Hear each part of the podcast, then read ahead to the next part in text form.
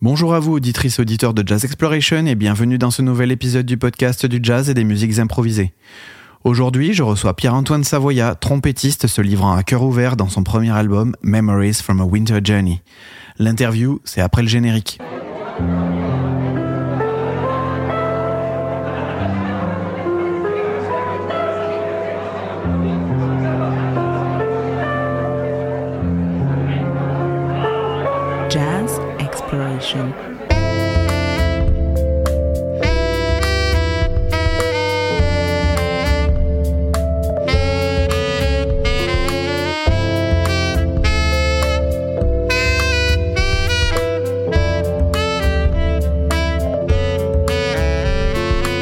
Bonjour Pierre-Antoine Savoya. Bonjour. Merci d'avoir accepté de participer à Jazz Exploration. C'est à vous de m'avoir invité. C'est un grand plaisir de t'avoir. Donc, bah, je, vais, je vais te laisser d'abord te, te présenter. Je sais que c'est pas toujours un exercice euh, évident, mais c'est intéressant d'entendre de la bouche de l'artiste euh, comment il se présente. Euh, alors, Pierre-Antoine Savoya, je suis trompettiste et compositeur dans des univers musicaux très divers et variés. Euh, globalement, en tant que trompettiste, je joue surtout sur euh, la scène qu'on appelle la scène jazz, mais pas que, ça m'arrive aussi de jouer euh, pour la scène pop, entre autres. Euh, et en composition, c'est beaucoup plus vaste vu que j'écris aussi pour euh, des musiciens classiques.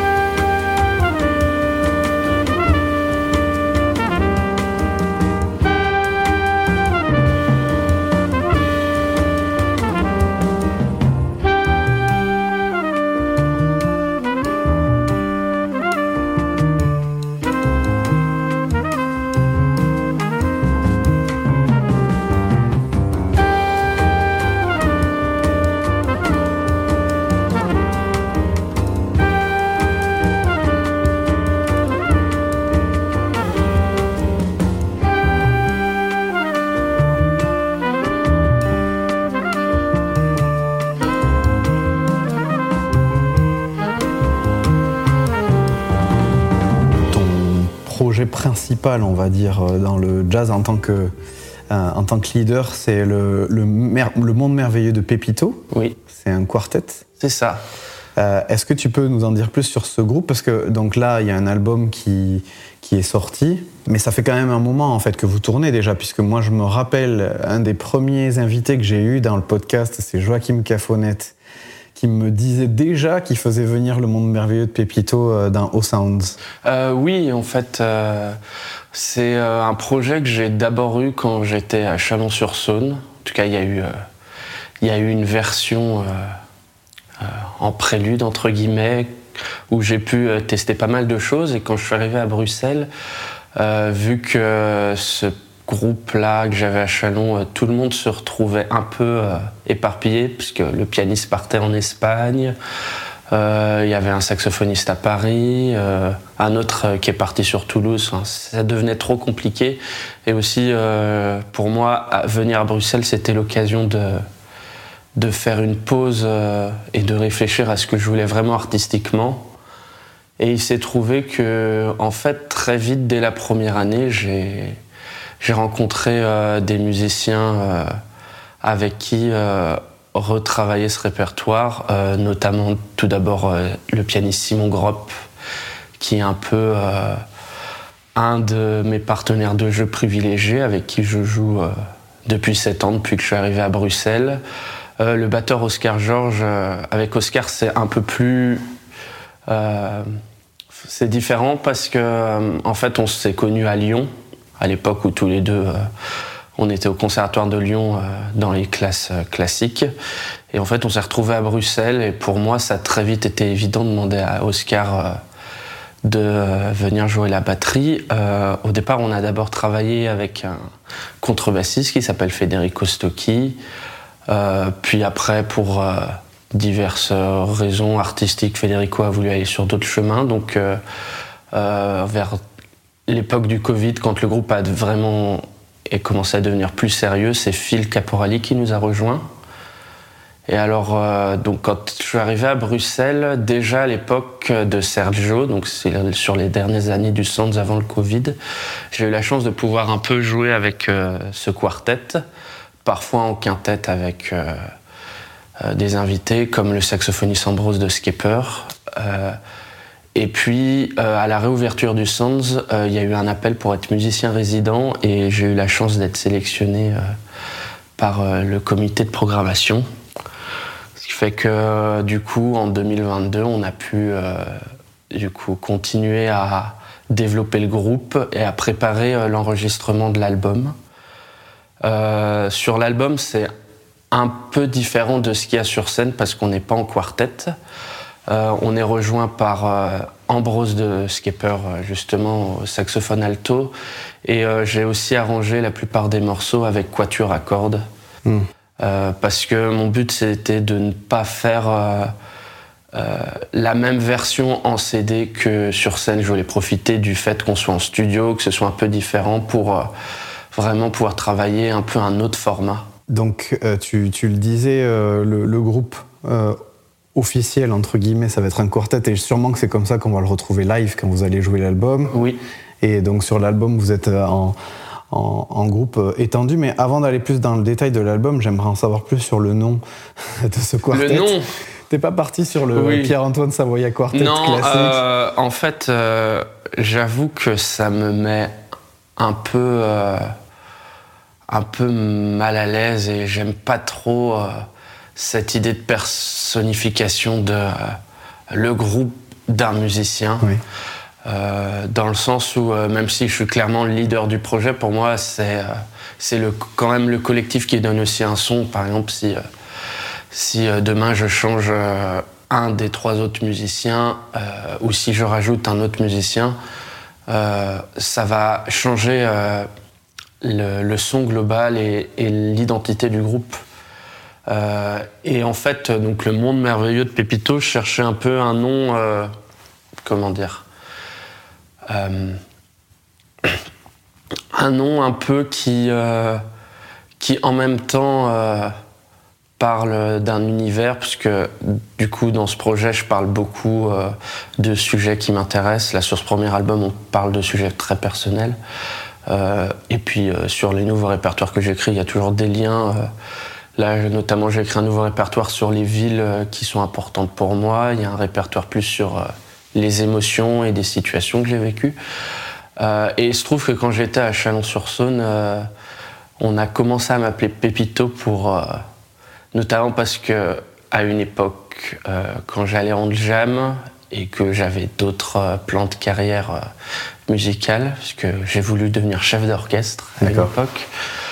Bah, je prenais beaucoup moins ça au sérieux et ça m'arrivait de jouer beaucoup de blagues dans les solos en jam et, et un jour, euh, j'ai joué la cucaracha et le bassiste a commencé à me surnommer euh, Pépito à cause de ça. Voilà, donc je me suis dit, bah, pourquoi pas appeler ça le monde merveilleux de Pépito, parce qu'il y a un côté un peu euh, décalé, et en même temps, ça instaure un climat hmm. où on sait qu'on va rentrer dans un univers. Ouais, d'accord. Et t'as embrassé, as embrassé finalement cette identité qui t'a été donnée par, le, par le, batteur, quoi. Euh, oui, oui, oui. Bah, en fait, euh, je pense que c'est important de de pas non plus totalement toujours prendre au sérieux, même si je considère. Euh, enfin, c'est un paradoxe. Pour moi, la musique, ça reste quelque chose de très sérieux, mais en même temps, c'est pas ça qui va, je sais pas, régler les, les, les problèmes dans le monde. Donc, donc, il faut aussi quand même un peu essayer d'être de, de rester humble par voilà, c'est ça. Donc, donc cet album qui sort euh, donc en novembre 2023, euh, c'est un album qui s'intitule Memories from a Winter Journey. Oui. Euh, donc premier album du quartet. Oui. Est-ce que tu peux nous en dire plus sur ce projet, sur ce titre aussi En fait, donc c'est L'album est dédié à ma mère qui est décédée en février 2015. Et en gros, Winter Journey, ça fait référence notamment au voyage d'hiver, euh, les cycles de voyage d'hiver de Schubert par exemple, où le thème euh, principal c'est euh, la mort, deuil. Et en fait c'est un album globalement qui reparle des années où ma mère est tombée malade, où du coup il y a eu... Ça a été 3-4 années très riches en émotions, pas que négatives. Mmh.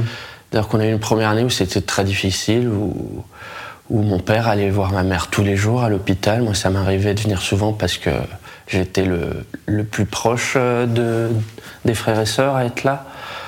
Euh, et puis, euh, et puis après, en fait, finalement, il y a eu quand même une période où, malgré que les médecins étaient très pessimistes, ça, ça allait mieux. Et puis, finalement, après quatre années, trois, quatre années, c'était devenu quand même trop compliqué. Hmm. Et l'album parle de ça, mais parle aussi de la suite, euh, aussi du fait de faire son deuil, de continuer à vivre, de vivre d'autres choses. Hmm. D'ailleurs, euh, j'ai pas fait exprès, mais c'est marrant, il y a une petite symbolique parce que les deux derniers morceaux de l'album sont des reprises de deux musiciens belges, euh, ce qui finalement, inconsciemment, symbolise le fait que je pars ailleurs et que. Ah oui, d'accord et, se réinventer euh, dans un autre environnement géographique. Ah oui, d'accord. Ok. Euh, mais effectivement, on sent, sans même lire les, sans même lire les titres mm. qui sont effectivement évocateurs, et puis avec le livret où ben, on, comprend, euh, on comprend vers quoi tu te diriges dans cet album-là, on sent qu'il y a quelque chose de très introspectif, il y a beaucoup de réflexion. Ça parle donc beaucoup de ta vie, mais ça parle aussi, j'ai l'impression, beaucoup de tes influences musicales euh, en parallèle, euh, puisque euh, chaque morceau est, teinté d'une signature qui t'est propre, mais où on sent que tu as beaucoup écouté de Freddie Hubbard, on sent que tu as beaucoup écouté de Wayne Shorter à un moment donné, et toutes ces choses-là, toutes ces, ces références musicales, on les retrouve aussi. Est-ce que donc il y a ton histoire que tu mhm. racontes. Est-ce que cette référence à ces artistes-là, euh, spécifiquement morceau par morceau, c'est aussi quelque chose de volontaire ou c'est plus quelque chose qui transpire parce que c'est ton éducation musicale entre bah, Je pense que ça transpire. Après, euh, il y a quelque chose d'évident, euh, particulièrement vers un autre artiste, envers Ambrose Akin Mouziri. Mhm. Je ne peux pas nier que je suis extrêmement influencé par sa musique. c'est un peu quand j'ai découvert euh, cet artiste, ça a complètement euh, changé euh, ma vision enfin, du jazz, de la musique noire américaine.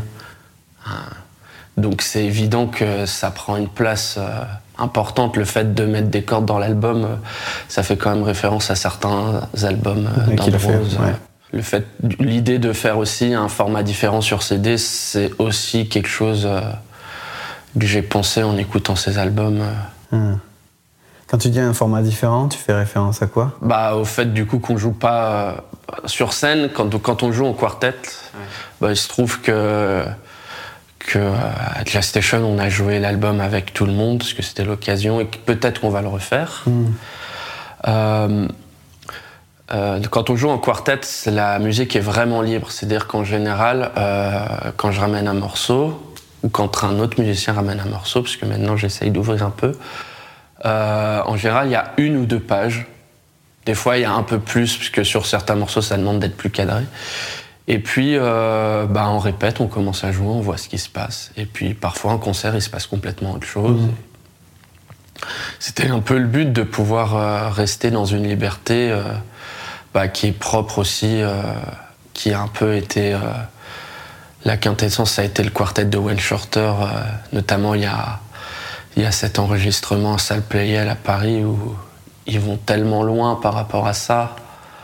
Euh, et moi, c'est un peu ce truc de pouvoir euh, chercher un peu la spontanéité. c'est ce que je cherche aussi un peu dans cette musique, de mm. pouvoir me dire euh, si on fait une tournée, que chaque jour puisse être unique. Mm. Bien sûr, des fois, c'est c'est pas aussi extrême euh, parce que euh, il y a le fait de faire en sorte que ça se passe bien, qu'on a aussi des fois un peu nos sécurités, mais on arrive quand même des fois à pouvoir partir ailleurs. Mm. C'est aussi ce que j'aime.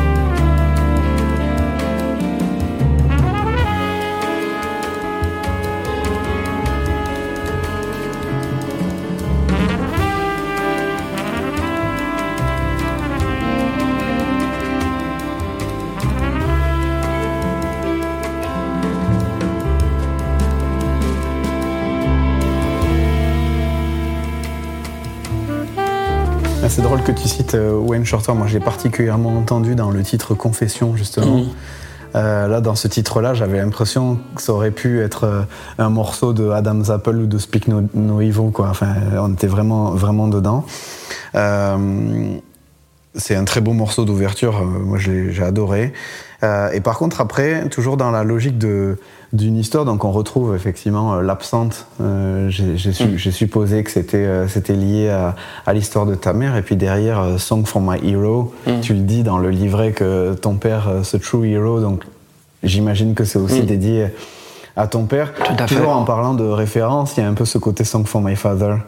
Oui, Euh, c'était très volontaire. Ouais, j'imagine. J'ai Très, imaginé. très volontaire. J'ai imaginé.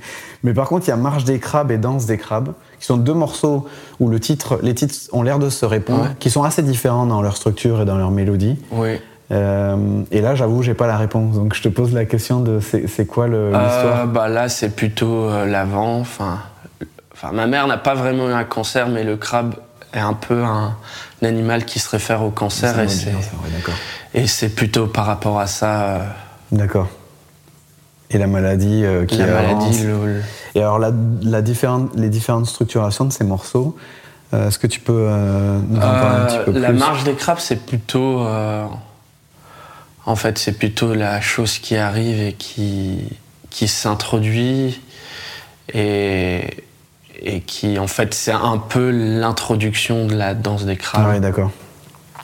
Ok. En fait, sur l'album, euh, du coup, il y a quatre morceaux qui sont comme une suite. Donc, la marche des crabes, la danse des crabes. Après, il y a Dernier regard, euh, qui est justement plus une pause où là, il n'y a pas la section rythmique. Hmm. Et ensuite, l'absente. Et par contre, effectivement, l'album se finit sur des reprises. Donc, tu parlais de deux reprises d'artistes belges. Avant Ouais. d'arriver là, il y a quand même What a Wonderful World Oui. que vous reprenez, Oui, oui. Qui est un mastodonte euh, Oui, de la oui, musique oui. contemporaine. C'est sûr. Euh, ce choix-là, pour- pourquoi à ce moment-là? C'est toujours au service de l'histoire que tu veux rendre Oui, oui. Bah, sur la fin de l'album, ça aurait pu être un peu différent. J'avais pensé, euh, j'avais pensé mettre What a Wonderful World directement après Song for My Hero, mais finalement, en fait, je me suis rendu compte qu'il y avait trop de morceaux lents à la suite et surtout, euh, il y avait les deux solos de base de l'album à la suite. Ça me dérangeait un peu. Euh, Même si t'aimes beaucoup la basse. oui, oui, oui, mais justement, vu que j'aime bien, je, je me suis dit que c'était mieux qu'il ait l'occasion de briller à plusieurs moments de l'album plutôt qu'à un vrai. seul. Euh, mais oui, bah, c'est un arrangement. en fait, c'est un morceau que j'aimais bien, et puis j'ai un peu cherché à le réharmoniser, un peu le moderniser, Ouais. puisque c'est. Ça reste compliqué parce qu'en effet, c'est un morceau qui est très connoté, qui a été déjà très repris aussi. C'est clair. euh, C'est clair. Mais euh, pour le coup, euh, cette version est vraiment euh, assez originale dans la manière dont ça a été fait. Forcément, moi, je l'ai écouté des dizaines, centaines, voire milliers de fois ce morceau en toutes les versions et, et euh, j'ai pas eu de j'ai pas eu de sentiment d'ennui en l'écoutant. Euh, j'ai découvert une nouvelle euh, façon de voir et d'interpréter ce morceau. Euh, donc c'est une belle réussite, euh, je trouve.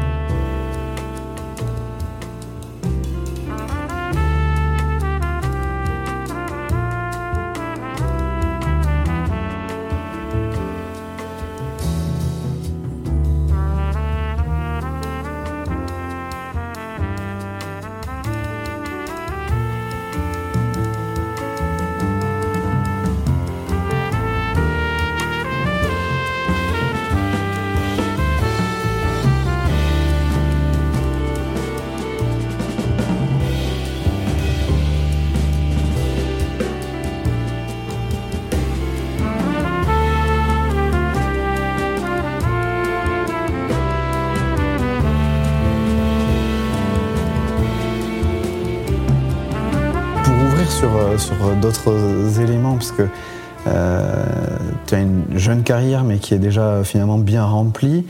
Euh, et je trouvais que c'était intéressant quand même de brosser cet aspect de, de, de ta personne aussi. Tu es impliqué dans dans d'autres projets. Alors, tu parlais tout à l'heure en, en, side, donc tu fais des séances d'enregistrement de, de, studio, oui. tu participes à des projets d'autres artistes, oui. euh, mais tu es aussi extrêmement impliqué dans la musique classique. Tu parlais oui. de ta volonté d'être chef d'orchestre euh, oui, oui, oui. Euh, à un moment donné, mais tu continues à être impliqué euh, et notamment tu composes. Oui. Tu peux nous, nous parler comment, comment déjà tu arrives à, à est-ce que ça, ça, demande un travail finalement de, de dichotomie, de différenciation du cerveau ou tu penses que ces deux carrières alimentent l'une et l'autre? Euh, Alors les deux en même temps. C'est-à-dire que moi je considère euh, que malgré tout la musique c'est euh, au lieu que ce soit euh, plusieurs euh, structures ou pyramides chacun différenciées des autres, je pense que c'est plutôt une sorte de longue ligne droite ou voire plutôt un cercle dans lequel tous interagit. Enfin, de toute façon, quand on regarde l'histoire de la musique du XXe siècle, euh, on voit que tous les musiciens euh, ont des influences qui vont bien plus loin que leurs milieux musicaux. Oui, tout à fait. Euh, donc il y a quand même, enfin pour moi, c'est des choses qui s'influencent. Après, pour moi, en fait, il y a aussi quelque chose dont je suis très attaché, c'est les contextes, qu'ils soient les contextes du, de, de, là où la musique est faite et avec qui, mais aussi les contextes historiques. Mmh. Donc pour moi, ça demande encore plus un effort de respect de tout cela. Euh, C'est-à-dire que quand j'écris pour des musiciens classiques, je vais pas du tout penser de la même manière que si j'écrivais pour mon groupe, parce que si je mets la même partition à, à un trompettiste classique et à moi qui aujourd'hui est et plus sur un mode de jeu différent, on va pas interpréter cette partition de la même manière. Mmh. Et on n'a pas, on a des bagages différents. Et c'est aussi ça qui est beau dans la musique, c'est de pouvoir rencontrer des gens qui sont différents. Donc oui, quand j'écris euh, pour euh, de la musique classique, il y a des choses qui rentrent euh, ensemble. D'ailleurs, ça m'est déjà arrivé de faire des liens entre, et ça va probablement me réarriver dans le futur. Mais il y a aussi euh, cette volonté où je vais me dire, ok, maintenant j'écris pour pour ce type d'occasion, euh, notamment, enfin, ça m'arrive beaucoup euh, dernièrement d'écrire pour des concours, notamment des concours de brass band classique, mmh. dont là, par exemple, j'ai un peu un cahier des charges très, très strict au niveau de la difficulté, parce qu'il faut pas. Enfin, si j'écris pour la plus haute catégorie, je peux écrire aussi dur que je veux, mais justement, je dois écrire quand même un peu qui est du challenge. Si j'écris pour un niveau en dessous, déjà, il faut que je fasse attention à ce que j'écris. Mmh. Ouais, parce qu'il y a des divisions au sein de ces concours. Oui, hein. oui, oui, c'est ça. C'est... Notamment, il y a la Sinfonietta numéro 2, oui. 4 impressions, qui maintenant est fait partie, euh, sur un concours qui a fait partie de, de, de, de l'exercice imposé. Oui, c'est ça. Euh, comment, ça comment ça se passe, par exemple? C'est le concours qui est venu vers toi? Tu as euh... candidaté euh, Il y avait un concours, non, un appel à la candidature? En fait, du coup, ça, c'était une commande de, du Hauts-de-France Brass Band, qui est un brass band basé dans les Hauts-de-France. en France mmh. En France, dont le chef est belge, s'appelle Luc Vertomen. Et en fait, du coup, c'est avec Luc que j'avais déjà pu travailler aussi avec ce brass, mais avec Luc dans d'autres projets euh, sur, euh, enfin, sur mes pièces. Et euh, bah, c'était l'occasion avec le Covid de parler un peu plus, de d'écrire vraiment ma première pièce qui serait jouée du coup en pièce au choix au championnat européen. Mmh. Enfin, le Haut-de-France Brass Band du coup l'a utilisé pour tous ses concours en 2022. Donc il y a aussi le championnat de France, les championnats du monde et un autre concours en Belgique. Et euh, pour le coup, bah, dans ces événements-là, en général, alors surtout au championnat d'Europe, il y a, tout le milieu qui est au courant. C'est-à-dire que voilà, le championnat s'est fait au Symphony Hall de Birmingham, qui est quand même, euh, pour le milieu du brass band, l'une des salles les plus importantes. Il y a aussi le British Open qui se passe là-bas, qui est l'un des plus gros euh, concours de brass band. Et euh, c'est un événement qui est aussi en live stream dans le monde entier. Alors, le lendemain de la, Enfin, le lendemain qu'ils ont joué la pièce, il y a un chef australien qui m'a demandé des infos pour pouvoir commander la pièce. Ah wow. Ça a été joué en Australie. Super. Et euh, donc du coup, il y a aussi tous les organisateurs de concours nationaux qui sont là, parce que c'est aussi l'occasion de découvrir le nouveau répertoire. Ouais. Et euh, j'ai su que les organisateurs du championnat belge étaient intéressés, mais euh, finalement j'ai appris qu'elle était imposée comme euh, tout le monde, euh, via l'annonce du site internet. D'accord. Voilà. Après, en fait, chaque euh, organisation choisit euh, pour les pièces imposées, euh, enfin choisit. Des fois, ils contactent les compositeurs aussi pour commander des pièces, mais sinon, s'ils veulent prendre une pièce, ils la choisissent. D'accord. Waouh. Ok. Euh, c'est assez impressionnant. Euh, et, euh, et sinon, pour revenir sur la partie euh, jazz et side, Mm. je- euh, sans forcément que ce soit des projets en, en sideman, euh, tu as participé aussi à l'Orchestre national de jazz des jeunes Oui, jusqu'en 2022. oui, Euh, donc ça, c'est c'est une organisation française c'est ça. euh, qui est un peu l'antichambre. Alors je ne sais pas si c'est toujours le cas, mais de l'Orchestre national de jazz ensuite.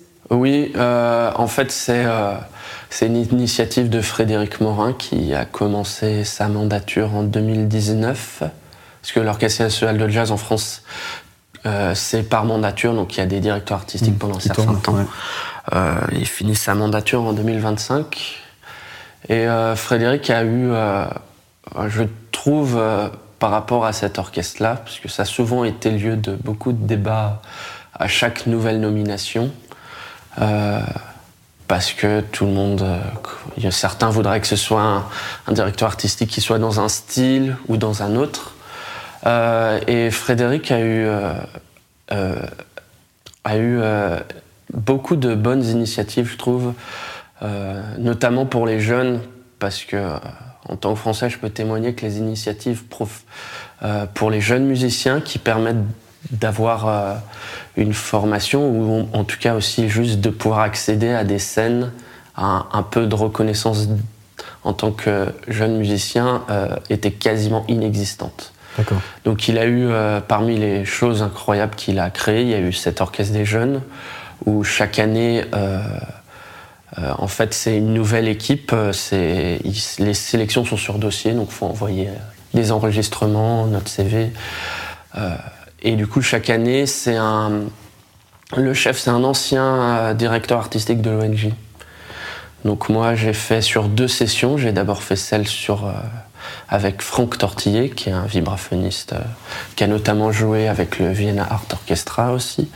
Et la seconde avec un pianiste qui s'appelle Denis Badeau. D'accord. Ok.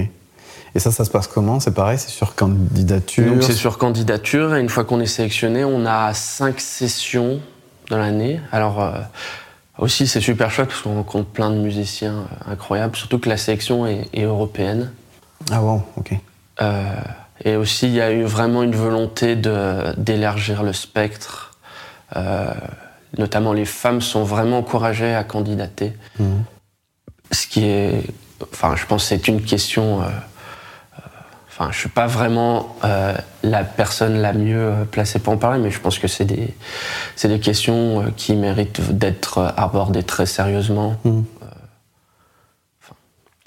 Euh, et puis, donc, une fois que cette sélection est faite, donc on a ces cinq sessions et puis des concerts qui sont prévus euh, dans des festivals. Souvent, on a une région attachée.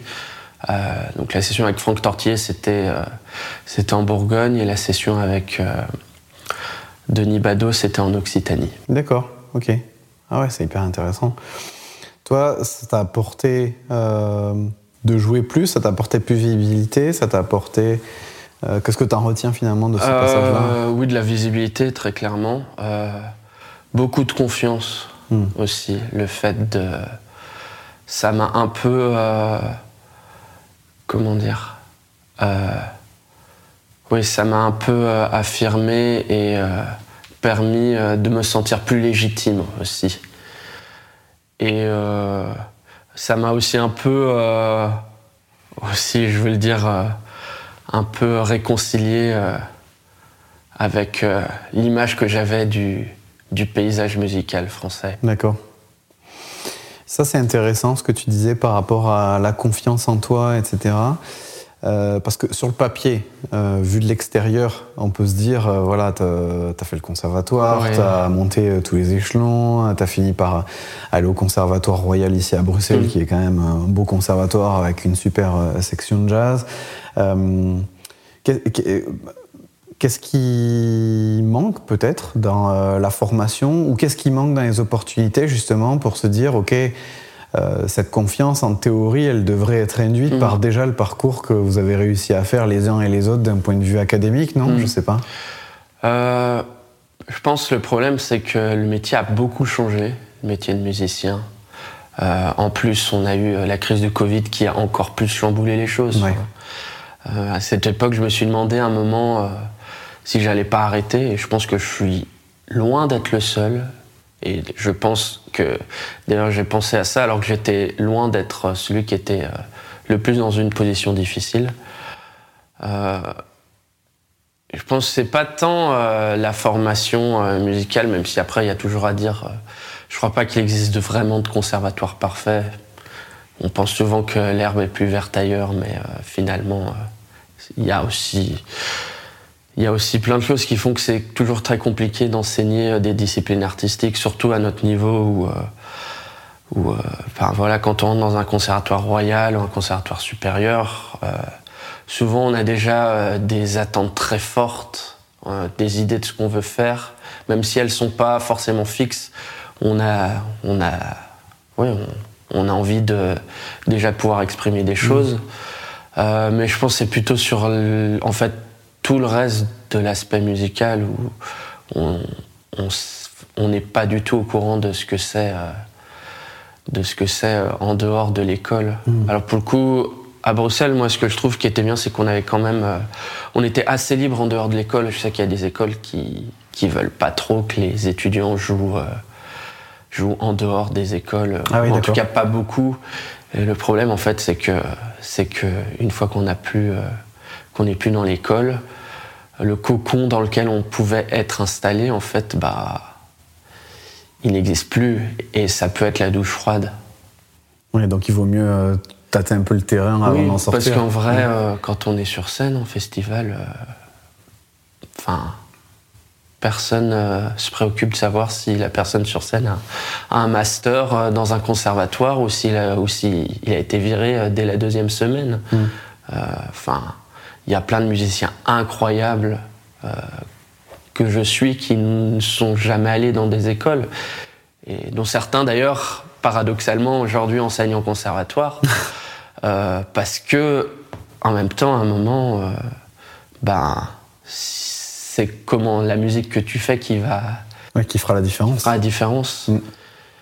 Et après, en fait, le, aussi, je pense que oui, il y a- il y, a un peu la le, le côté psychologique. On parle pas beaucoup, Euh, même si on en parle de plus en plus, et c'est bien, euh, parce qu'on se rend pas compte des fois que être sur scène, euh, c'est une position très vulnérable.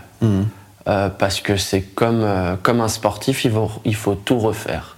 Un sportif, il peut avoir gagné une compétition, la prochaine, il est même pas sûr de, de passer le premier tour, tant que le match n'est pas fait. Et ben, on peut avoir fait euh, le concert du siècle, euh, et ben, le lendemain, faut quand même refaire le concert. Et il peut se passer plein de choses. Un jour, on est un peu plus malade, ça marche moins bien, ou des fois, on ne sait pas pourquoi ça marche pas bien. Et en fait, les gens euh, viennent pour nous écouter. On oublie aussi souvent qu'être sur scène, c'est. euh, Enfin, pour nous musiciens, ça devient une habitude, mais en fait, c'est pas quelque chose de si commun. Ouais, ouais, c'est ça. ouais. Tu te mets en position de vulnérabilité, c'est sûr. hein. Ça, et il y a des gens qui sont jamais dans ces situations-là, qui vont jamais euh, monter à un endroit où tout le monde les regarde et les écoute. euh. Et ça, des fois, on a un peu, euh, je pense, on, on perd un peu ce fait que c'est quelque chose d'un peu exceptionnel. Euh, et c'est ce qui fait que des fois qu'on peut un peu avoir euh, l'impression euh, que ça devient quelque chose de- d'extrêmement sérieux. Mhm. Ouais, tout à fait. Ouais. À titre individuel, en tout cas, ça l'est. Enfin, Oui. En tout cas, il peut y avoir des Oui, conséquences oui, bah personnelles oui, c'est importantes. sûr, sûr. Ouais, c'est sûr. Ok. Euh, mais ça, c'est intéressant. Et, je trouve, et effectivement, tu parlais, tu dis maintenant, je crois qu'on en parle un peu plus. Enfin, généralement, la santé mentale, on en Mm. parle plus dans nos sociétés. Oui, oui. Et la santé mentale des musiciens et des artistes au sens large, je pense qu'on en parle aussi de plus en plus. Et on voit les conséquences que ça peut avoir. Enfin, euh, à une autre échelle, on voit ce qui se passe pour Stromae. Oui. Et je pense que les gens, ils sont euh, assez sensibles à ce qui se passe. Pour lui. Et donc maintenant, on arrive de mieux en mieux, je pense, à se dire, ok, euh, c'est vrai que les artistes, c'est pas toujours simple, quoi. Bah non, on est des êtres humains comme tout le Bah monde. ouais. Et-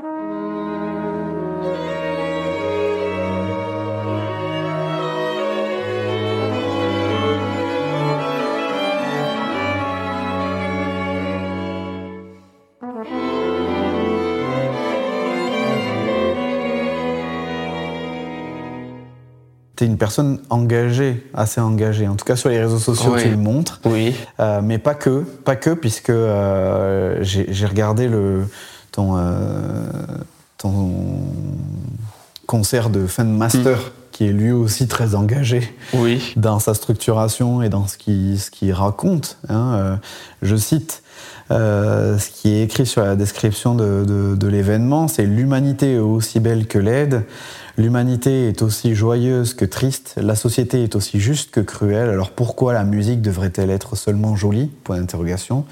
Et c'est sur ça que ça ouvre euh, dans la description Oui. euh, de l'événement avec euh, voilà, tout un tas de, de morceaux qui, les uns après les autres, dénoncent des failles, on va dire, de cette société-là. Euh, cet engagement, il est né comment chez toi? Parce que il n'existe pas chez tout le monde. Et au-delà de ça, euh, tout le monde peut avoir. Enfin, les gens peuvent être engagés entre guillemets dans leur tête ou dans leur salon Mm. et avoir des difficultés à l'exprimer. Et c'est pas du tout ton cas. Euh, voilà, est-ce que tu peux nous parler un peu plus de cet aspect de ta personnalité? Pourquoi tu ressens, pour- pourquoi entre guillemets tu penses être à ce point investi dans tout un tas de sujets de société? Et pourquoi tu considères nécessaire euh, de l'exprimer euh, publiquement Euh, alors, je commencerai par citer Leonard Bernstein, qui était d'ailleurs mon idole en tant que chef d'orchestre, euh, qui disait quelque chose, je pense que c'est pas exactement la citation, mais que l'art ne délivre pas de réponse, mais il peut poser les bonnes questions. C'est-à-dire que je n'ai jamais la prétention euh, de, de livrer euh, dans quand, notamment dans les, la musique que je peux faire qui peut être plus engagée politiquement, j'ai jamais la prétention de, de euh, dénoncer un programme politique ou de dire qu'il y a des réponses. Euh, enfin, de dire que j'ai les réponses et que. euh, et d'ailleurs, de plus en plus, c'est quelque chose qui a beaucoup mûri par rapport à ça. J'ai un regard un peu plus mûr parce que notamment dans ce- du coup dans ce répertoire que j'avais écrit pour master, euh, il y a cette idée donc, de, de placement politique, mais pas que. Euh, il y avait un peu l'idée de mettre fin à ma crise d'ado euh, à ce master. Il faut savoir que quand j'ai commencé à écrire, c'était en pleine crise du Covid. Mm. Donc il y avait aussi un gros ras-le-bol de plein de choses. Et aussi un ras-le-bol un peu du conservatoire. C'est pour ça que j'étais un peu euh, dans une optique de dire euh, je vais faire un concert de master exactement comme j'ai envie et euh, si les profs voulaient me mettre 0 sur 20, euh, ça n'aurait pas été mon problème. Et Ça n'a pas été le cas au final. ça n'a pas été le cas au final. Voilà, ça a été plutôt très très bien reçu. Ouais. J'étais en grande partie surpris quand même parce que je suis quand même allé loin sur des choses. Euh, ensuite, après, malgré tout, là-dedans, euh, en fait, je mets aussi euh, en lien mes propres paradoxes. Parce que, en fait, ça reste toujours compliqué entre l'engagement politique et, nos intérêts personnels. Il y a toute une pièce, la pièce centrale de cette suite euh, qui s'appelle Hypocrisia, où donc ça parle d'hypocrisie de la société, mais à un moment en fait j'arrête tout le monde et je parle du fait que je suis moi-même hypocrite et que euh, parce que sur plein de choses en fait je suis pas non plus capable de sortir de ma zone de confort. Hmm. donc c'est aussi une réflexion envers envers moi-même que je fais. et en fait c'est souvent le danger que j'ai eu par le passé de, de raconter des choses comme si c'était les miennes. Euh, et maintenant, c'est un peu changé. Je raconte des choses, euh, par exemple, euh, pour un concours à Hanover, l'European Composer Slam, j'ai écrit une pièce sur le racisme systémique, mais au lieu de vraiment aller dans le sujet, j'ai plutôt parlé du fait de, de quelle est ma position en tant qu'Européen là-dedans. Et, et comment, euh, quelle est la petite place légitime là-dedans que je dois avoir. Et dans toute la pièce, finalement, ce que je dis, c'est, en gros qu'il faut laisser la place aux victimes de ce racisme pour pouvoir parler. Ce qui, dans la société, quand on regarde sur plein de sujets, euh, il suffit de, de, regarder la télé ou lire les journaux, euh, souvent, il y a quand même un fait, c'est que dans beaucoup de sujets, on donne la parole à des gens qui sont les derniers concernés par ça. Mmh. Et que les premiers concernés, finalement, on leur donne pas la parole. Et pour revenir un peu plus quand même au sujet du coup politique, donc pour moi, c'est un peu de, de, raconter euh, ce qui se passe. Euh, l'art en, en, soi n'est pas quelque chose de vrai, mais c'est... Euh, c'est une illusion de ce qui est réel, une sorte de miroir. D'accord. Et donc, finalement, une démarche artistique, euh, un truc. Alors, il y a une démarche personnelle, mais mm. finalement, il y, a un, lien avec ta démarche artistique quand tu mets en avant ces différents sujets qui te posent question, qui te questionnent, c'est ça en fait Oui, oui. D'accord. Pour moi, l'impact plus politique, ce qui pourrait arriver, c'est que, par exemple, euh, je participe à un concert en soutien à quelque chose. Là, il y aura déjà vraiment plus une, euh, une, euh, une, démarche politique, mais, mais, euh, mais le fait de, de, raconter ce qui se passe, moi je le vois plutôt comme quelque chose de. de enfin, plutôt d'humaniste dans le sens où, où je raconte la société telle qu'elle est. Hmm. Mais j'ai aucune prétention à dire que que, euh, en tout cas dans ma musique, que, que j'ai les réponses à tout. Mm. Je pense que personne n'a les réponses à tout. Si c'était si simple, on n'en serait pas là. C'est sûr.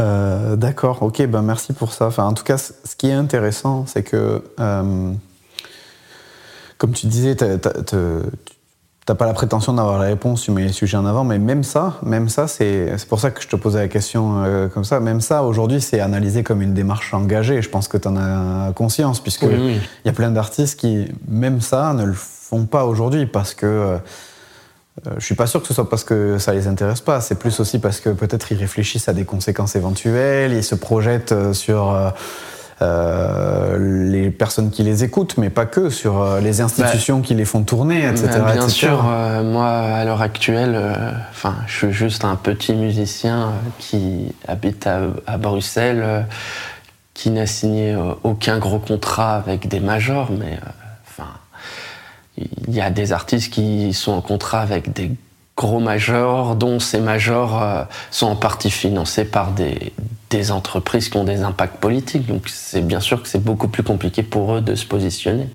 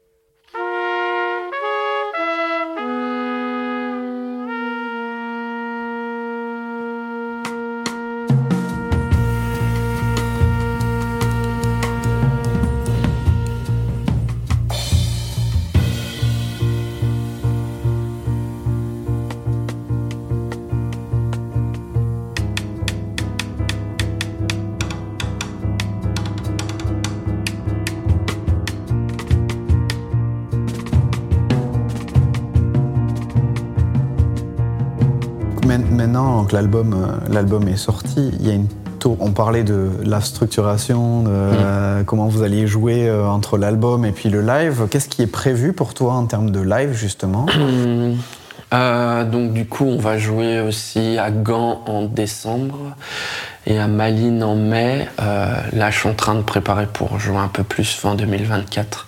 C'est un peu compliqué parce que en fait, j'ai une activité en tant que sideman qui est qui est très euh, qui va être très riche là, surtout euh, la saison qui arrive. Euh, enfin, notamment pour citer euh, un projet, le nouveau projet de Stéphane Galland, les Rhythm Hunters. Exact. Et puis j'ai aussi des, du coup là je finis notamment une commande d'arrangement sur des chansons de Barbara, Anne Sylvestre et Colette Mani. Et j'ai aussi deux trois autres commandes donc des fois c'est un peu compliqué de pouvoir tout mener de front mais finalement euh, je trouve que je m'en sors finalement pas si mal. Ouais, d'accord. Parce que tu es accompagné sur, euh, sur ça pour tes tournées? Non, aujourd'hui tu t'auto. Non, pour euh, moi, je suis tout seul. Ouais. Après, si. ouais, je sais pas si quelqu'un, d'ailleurs. Euh, et cette intéressé. interview et est intéressé, il peut toujours me contacter. euh, Ouais. mais, euh, mais non, pour le moment, je, enfin, je suis tout seul à, à gérer tout ça. Euh, Je réfléchis à, à quand même à plus sérieusement avoir l'aide de quelqu'un. Après, c'est surtout aussi euh, que ça a un coût. Je veux pas embaucher quelqu'un pour euh, trois clopinettes. euh. Oui, bien sûr. Ouais. Mais c'est. euh, Enfin voilà, euh, notamment cette année, il y a pas mal de choses dans ma vie qui font que je vais pouvoir être mieux organisé par, par rapport à ça. non. Ouais. Et oui, parce que pour faire tourner un projet, effectivement, alors il y a les connexions que tu as déjà, Oui. et donc euh, c'est entre guillemets plus facile, mais si tu veux essayer d'aborder euh, des festivals ou des salles sur lesquelles Oui. tu as peut-être moins d'interaction, euh, c'est quand Oui. même plus difficile seul, quoi. Oui, et puis c'est des fois des timings qui sont très longs aussi. Donc quand les, les- les choses vont s'éclaircir un petit peu en termes de planning pour toi, euh, soit en tant que sideman, soit en tant que leader, l'information, on peut la trouver sur euh, ta page euh, Facebook, Instagram? Oui, ça euh, bah, j'ai euh, la page Facebook la plus à suivre, c'est Pierre-Antoine Savoya Musique, Mhm. là où tout est centralisé. D'accord. Et sur du coup mon compte Instagram qui est pa euh, tiré du bas savoya.musique. D'accord. Donc c'est là qu'on trouve l'information. Oui, c'est là où je mets le... Et donc l'album de- du Le Monde Merveilleux de Pépito, donc ton quartet, euh, sera disponible sur les plateformes? Euh, pour le moment, c'est que en physique euh, ou sur Bandcamp aussi. D'accord. Et ensuite, il y a une sortie streaming qui est prévue plus tard. D'accord. Genre, je communiquerai au moment voulu. Pour moi, c'est aussi euh, l'occasion de mettre un peu en valeur le fait de, enfin, d'essayer de- d'éviter de trop passer par les, par les plateformes de streaming. Là, pour le coup, il y a un peu une démarche politique là-dedans. Ouais. Bah, qui, ré- qui rémunère moins bien les artistes. Aussi, oui. euh, Oui, oui. aussi. Et donc aujourd- aujourd'hui, euh, avec le streaming notamment, c'est toujours un peu à double tranchant parce que à la fois le streaming permet de découvrir des artistes qu'on n'aurait probablement Ah bah, jamais découvert tout à autrement. fait. Euh, mais euh, pour pouvoir vivre de sa musique en streaming, il faut faire partie des grandes têtes d'affiche. C'est ça, ça. Après, enfin, il y a quand même, je vois que ça profite à pas mal d'artistes de pouvoir être connus euh, dans des pays où ils n'auraient pas l'occasion. Donc, je vais pas non plus totalement décrier le streaming, mais c'est pour moi la manière dont ça fonctionne. Des fois, je suis pas totalement d'accord avec ça, mais bon après c'est chacun. Enfin, je vais pas blâmer les artistes qui sont euh, qui décident de mettre directement en streaming. Hmm, hmm. Je joue dans des albums où les artistes ont mis directement en streaming et c'est très bien comme ça aussi. Ouais, ça appartient à chacun Voilà, finalement. c'est ça. ouais, tout à fait. Euh, donc tu, tu parlais de, de, de- de- de la tournée, tu as parlé un petit peu de tes, tes références euh, musicales, mais aujourd'hui, toi, qu'est-ce que tu écoutes régulièrement? Est-ce que tu as encore le temps d'écouter de la musique déjà Euh, c- ça dépend. Ça dépend, mais j'ai des périodes. euh, Là, en ce moment, du coup, j'écoute beaucoup de chansons françaises. Ouais, Ouais, je suis très content de faire ce projet. Ouais, c'est avec une chanteuse française avec qui j'ai beaucoup travaillé, Lacido. de faire ce projet sur Colette Mani, Barbara et Anne Sylvestre. Mhm. notamment parce que j'ai découvert plein de choses et, et c'est quand même globalement, bon, à part Barbara qui a quand même eu une stature très importante, Mm. c'est globalement c'est des artistes qui sont pas été très mis en avant et dont je trouve que finalement le, le talent a été très sous-estimé. D'accord. Et donc là, toi, ça te permet de te replonger dedans. Oui, et- oui, oui. Alors du coup, c'est très. euh, Là, en tant qu'arrangeur, c'est aussi très difficile puisque surtout sur la chanson à texte française, Mm. euh, ça demande vraiment euh, une exigence d'arranger ça, ce qu'on peut pas faire tout ce qu'on veut. Ou, en tout cas, ce qui est sûr, c'est qu'on peut faire beaucoup moins de choses que sur des textes en anglais, par exemple. Mhm. Et euh, les su- le sujet, enfin, il y a beaucoup de chansons du coup qui parlent de féminisme. Et du coup, c'est pour moi, ce qui est très important, c'est c'est de ne pas, euh, comment dire, de ne pas euh, altérer euh, la signification de, Mhm. de ce texte, ou en tout cas, du coup, de ne pas aller à l'encontre de ce que du coup la chanteuse qui m'a demandé d'arranger ça veut dire avec ses textes. D'accord. Oui. Parce que le risque, ce serait quoi, par exemple? Ce serait que la musique prenne le dessus sur le texte? Ce serait que oui. Elle soit pas en accord en termes Oui. d'émotion. Oui, c'est ça, c'est que, en fait, euh, et c'est euh, souvent, euh, bon, je fais une globalité, hein, mais il y a beaucoup de projets comme ça où on reprend du répertoire, même d'ailleurs sur, sur des textes en anglais, où on reprend du répertoire et de chant, on le, fait, on le joue même avec une, un chanteur ou une chanteuse, ou d'autres, plusieurs voix, et en fait, on fait pas trop attention à ce que raconte le texte. Mhm. Et pour moi, du coup, je trouve ça dommage parce qu'en fait, euh, la musique doit être au service de ça. Elle peut prendre le contre-pied, mais ça doit quand même être quelque chose qui habille ce texte. D'accord, oui.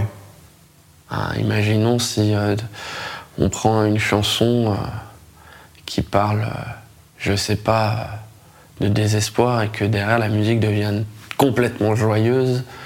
euh, si on fait ça, faut savoir pourquoi vraiment on le fait. Mhm. Ouais, tout à fait. Je comprends. Je comprends ce que tu veux dire. Mhm. Ok, c'est assez intéressant. C'est vrai que c'est finalement une responsabilité, quoi, en fait. Euh, surtout quand c'est des, des- des personnes comme ça qui ont euh, eu ces carrières-là avec euh, la portée. C'est sûr. Et ça montre aussi que le métier d'arrangeur et de compositeur, c'est pas la même chose. Il y a des, des compositeurs incroyables qui sont de piètres arrangeurs. Et il y a aussi des, des arrangeurs qui sont incroyables dans ce travail-là. Et qui, d'ailleurs, certains ne composent pas parce qu'ils ne se sentent pas légitimes à ça. C'est euh, c'est c'est vraiment euh, deux, deux facettes différentes. euh. D'accord.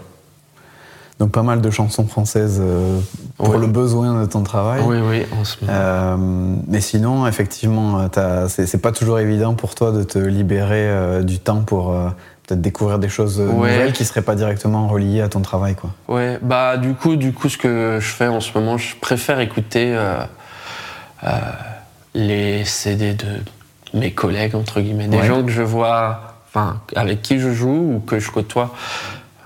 Souvent, on a, on parle souvent euh, du fait d'être influencé. euh, et dans les influences que j'ai données, j'ai surtout donné des grands noms, mais en fait, j'aurais pu très bien dire que je suis influencé, bah, par exemple, par les musiciens avec qui je joue. euh, euh, et par d'autres musiciens euh, à- que je côtoie. Enfin, si j'avais notamment quand je t'avais envoyé, j'avais parlé de Jean-Paul Estevenard Oui. notamment. Trompettiste belge. Voilà, Diedrich Wissels, qui a été mon prof. euh, à l'ONG, j'ai la deuxième session avec Denis Badeau. Enfin, Denis, c'était vraiment quelqu'un d'incroyable. Mm. Euh, D'ailleurs, euh, j'avais prévu de le faire venir à Bruxelles. Malheureusement, il nous a quittés avant. Euh, voilà, même des musiciens quand j'étais plus jeune, que je commençais la trompette. des fois, ça m'arrive beaucoup de parler de Rémi Godilla, un trompettiste français, Ouais. qui en fait a commencé euh, euh, une dizaine d'années avant moi la trompette dans le- la même école. Mhm. Euh, en fait, on est aussi beaucoup influencé par les gens avec qui on joue, ou L'entourage, avec ouais. qui on, on voit. Tu parlais de Stéphane Galland, du coup, Oui. il y a aussi son groupe à Camoun, Bien. ça fait partie des références que oui, tu cites. oui, oui. D'accord. Et donc, c'est les gens que tu peux être amené à écouter parce qu'ils t'entourent et t'influencent. Aussi, et- bah, du coup, je préfère prendre des fois, euh, si j'ai moins de temps, je préfère prendre du temps à écouter ça. Ouais, d'accord. Aussi parce que je pense que c'est important qu'on. Que, que voilà, que les musiciens prennent un peu soin les uns des autres et que le métier peut être. euh, est déjà suffisamment difficile. euh, c'est bien qu'on essaye de se. Serrer les coudes. Ouais. Et en termes de, de salles, donc tu parlais de, de quelques salles, si on veut euh, soit venir te voir ou soit venir écouter des, des, des- des concerts où euh, voilà, toi, t'aimes bien passer du temps. Euh, bon, tu parlais du Sounds, effectivement, c'est un lieu où tu vas Ouais, beaucoup. Euh, Est-ce qu'il y a d'autres euh, voilà, lieux que tu, tu, tu recommandes, soit pour venir te voir toi, puisque tu peux être amené à y jouer régulièrement, mais où tu apprécies venir passer du temps? Euh, moi, j'aime beaucoup aller en club, donc euh, bien sûr, a le Sands euh, et la Jazz Station. Mm. C'est quand même deux lieux, deux lieux très, très importants pour mon ADN. Euh, sur Bruxelles, euh, je vais quand même aussi voir des concerts dans les grosses salles, euh, euh, même si j'y vais moins, euh, mais à Beaux-Arts ou à Flagey. C'est vrai que j'ai plus tendance à me, à me déplacer, euh, même quand il y a un grand nom, quand c'est dans un club. D'accord. Parce que j'aime bien l'ambiance quand même. Ouais. Il y a un truc un peu plus euh, Chaleureux. chaleureux. Bah oui. Mais voilà, après, euh, voilà, ou sinon euh, en festival. Voilà, bah, on a la chance à Bruxelles d'avoir pas mal de festivals, euh, Mhm. dont le Bruxelles Jazz Weekend, qui est quand même quelque chose d'assez. Ouais. Je sais pas si ça existe à cette échelle-là ailleurs, En tout cas, j'en ai pas connaissance. pendant un week-end entier, il y a des concerts de jazz gratuits en centre-ville, à la Grand Place. Ouais, partout. Mm. c'est c'est quand même euh, enfin j'aimerais bien voir euh, imaginons euh, un week-end de concert de jazz gratuit euh, devant la Tour Eiffel Mm. ce serait une très bonne idée d'ailleurs Ben voilà, l'idée est lancée. S'il y a quelqu'un qui veut euh, s'en saisir, euh, c'est libre. Tour Eiffel, je sais pas, ça m'a l'air Oh. compliqué, mais il doit, il doit pouvoir y avoir d'autres Oui, lieux à Paris où oui, ça doit être faisable, effectivement. Ouais, tout à fait. allez écouter la musique en concert Oui. et merci à tous ceux qui le font régulièrement euh, parce que parce que c'est là où ça se passe Tout à fait. Surtout pour vos musiques euh, à vous. Alors, je sais pas si on doit encore utiliser le mot jazz. Oui, pour certains c'est important, mais Oui. pour d'autres ça se diversifie. Enfin, Oui, Euh, moi, non. c'est pas forcément mon, mon propos. Je préfère plutôt parler. euh, Enfin, d'ailleurs, c'est- je crois que c'est écrit euh, sur les réseaux. Je parle plutôt de musique créole ou créolisée européenne, dans le sens d'Édouard Glissant, où il y a des connexions entre les musiques. Mais, parce que pour moi, c'est un peu compliqué de revendiquer euh, d'être l'un des créateurs d'une musique dont les origines ne sont pas les miennes. mm. Après, c'est ma vision des choses. Ouais, ouais, ouais, bien sûr. Euh, en tout cas, euh, ce qui rassemble ces styles, c'est l'improvisation, c'est euh, le live et puis Mm. euh, c'est la surprise euh, Oui. d'un événement qui se renouvelle systématiquement à chaque. T'en parlais, euh, tu peux avoir fait le concert du siècle la veille et tu repars de zéro à chaque concert. Donc c'est pour ça que c'est important effectivement de venir vous voir. Je remettrai les informations vers euh, ton Bandcamp pour Mm. euh, l'album et vers euh, ton Facebook et puis euh, ta page Instagram pour qu'on puisse euh, venir découvrir un peu plus ton univers et puis surtout les actualités qui vont venir. Oui, oui, oui. Euh, J'espère que tu vas réussir à structurer tout ça parce que euh, à la fois euh, pour, pour découvrir cet événement-là, pour te découvrir toi, parce que bon, bah, on, peut tomber sur toi un peu par hasard en, Oui. en jam, mais euh, Oui, voilà, oui, c'est bien de s'organiser euh, pour, pour, pour te voir euh, et, et puis euh, voilà découvrir ce, ce super album. J'ai passé un excellent moment à l'écouter. Euh, c'est extrêmement agréable dans le sens où, c'est ce que je disais un petit peu, on retrouve des références, mais on n'est pas non plus dans euh, un simili euh, des années 60 euh, ou 70 ou euh, 50 avant. C'est très moderne, mais on sent les filiations et donc c'est agréable. J'ai trouvé moi à écouter Et en plus, vu que tu partages quand même quelque chose d'assez personnel dedans, c'est aussi intéressant de te découvrir au travers de, bah, de ta vie. Donc bravo pour ça. Euh, c'est un très beau premier album euh, et j'espère qu'il y en aura d'autres. Oui, bah, c'est pas les idées qui manquent en tout cas. Bah, super, écoute, bah, on aura l'occasion de, de te revoir alors. Et, et, euh, bah, écoute, encore merci beaucoup pour ta disponibilité, pour ton ouverture. Ouais. Merci à toi. Et puis voilà, je te souhaite le meilleur pour ce, ce projet-là. Merci. Bonne journée. À toi aussi. Merci d'avoir écouté Jazz Exploration. Pour connaître l'actualité du podcast, vous pouvez nous suivre sur Instagram et sur Facebook. Vous voulez aider le podcast à se développer, c'est très simple. Il vous suffit de vous abonner, de noter le podcast sur votre plateforme d'écoute préférée et de laisser des commentaires. À très bientôt, je vous laisse sur le titre What a Wonderful World, repris par le monde merveilleux de Pepito.